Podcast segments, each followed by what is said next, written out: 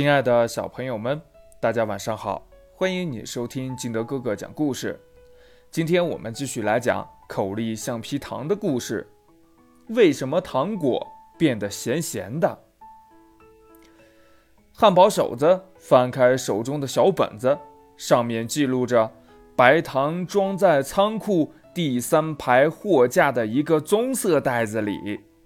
他来到仓库，见到货架上。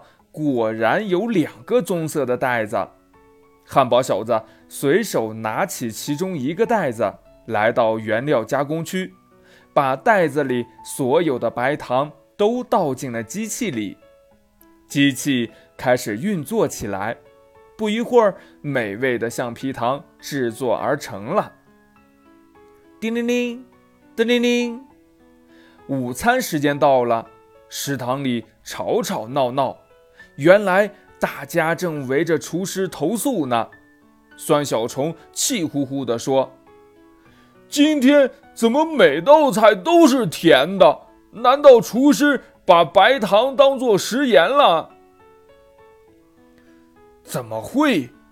食盐都存放在仓库第三层的棕色袋子里，我肯定没有搞错。”厨师无奈地摸着自己的脑袋，呀，糟糕！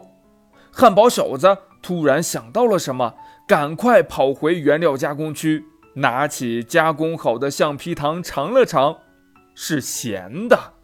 这下可糟了，早上肯定是因为太紧张拿错了食盐的袋子。那这糖还能吃吗？欲知后事如何，赶紧关注金德哥哥。